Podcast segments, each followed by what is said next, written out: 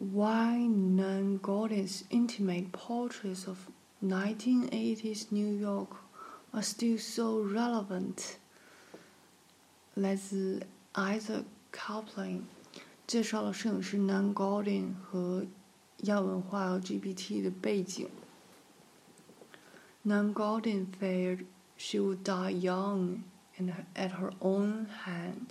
Her sister lay down in front of an oncoming train at age 18 when Goldin was just 11 years old. After leaving home a few years later, Goldin settled first in Boston and then the greater New York of the early 1980s.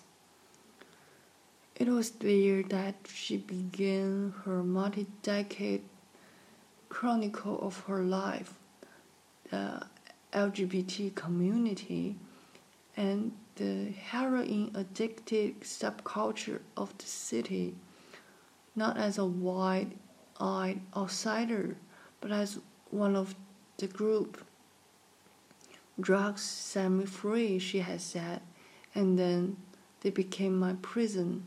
Her intimate images taken through the 90s and 80s constitute the Ballad of Sexual Dependency, a 40 minute slideshow of some 700 photographs, first displayed in downtown spaces to audiences comprised of friends and acquaintances who often recognize them in Goldin's images. The work, which has been tweaked slightly from the original, is now projected on MoMA's second floor in a solo exhibition. Through New York has changed since then, and many of the bodies Goldin captured are lost.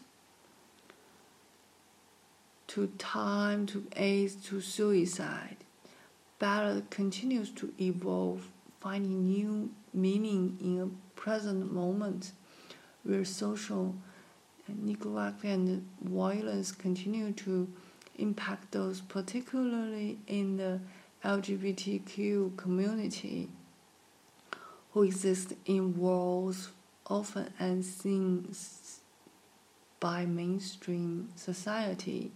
The timeliness of having such a powerful statement about queer identity is placed in a horrifically different context. Seth Roy, alluding to recent shooting at a gay nightclub in Orlando, we wish that context didn't exist, but it speaks to the power of a great work like this. It has the ability to resonate in ways that are expected and vital 20 years on end. We are confident decades into future Goldin's strong compositions sometimes let us forget the fragility of the bodies within them. But over and over again, she showed us that behind the bravado is a body, of photographs of her own beaten face looking unflinchingly at the camera, her pupils swimming in a pool of body is among the most famous in the series. Goldin, as she said herself, didn't capture these photos as an expression of nostalgia. They picked her life in all its shades, and they assert the humanity of those who live it with her.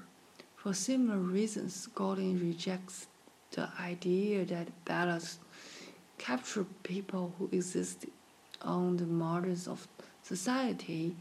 These individuals, threatened by those in positions of power who viewed them as deviant, existed as the center of her world, even as Goldin captured smiling queer couples. Ronald Reagan refused to mention AIDS publicly, let alone mobil mobilize a response. Since then, much has changed for the better, but things can change without growing distant. Today, a heroin epidemic rakes through much of the country, and we are all too frequently reminded that the lives of LGBTQ people are precarious and that the very spaces they look to for safety can become targets.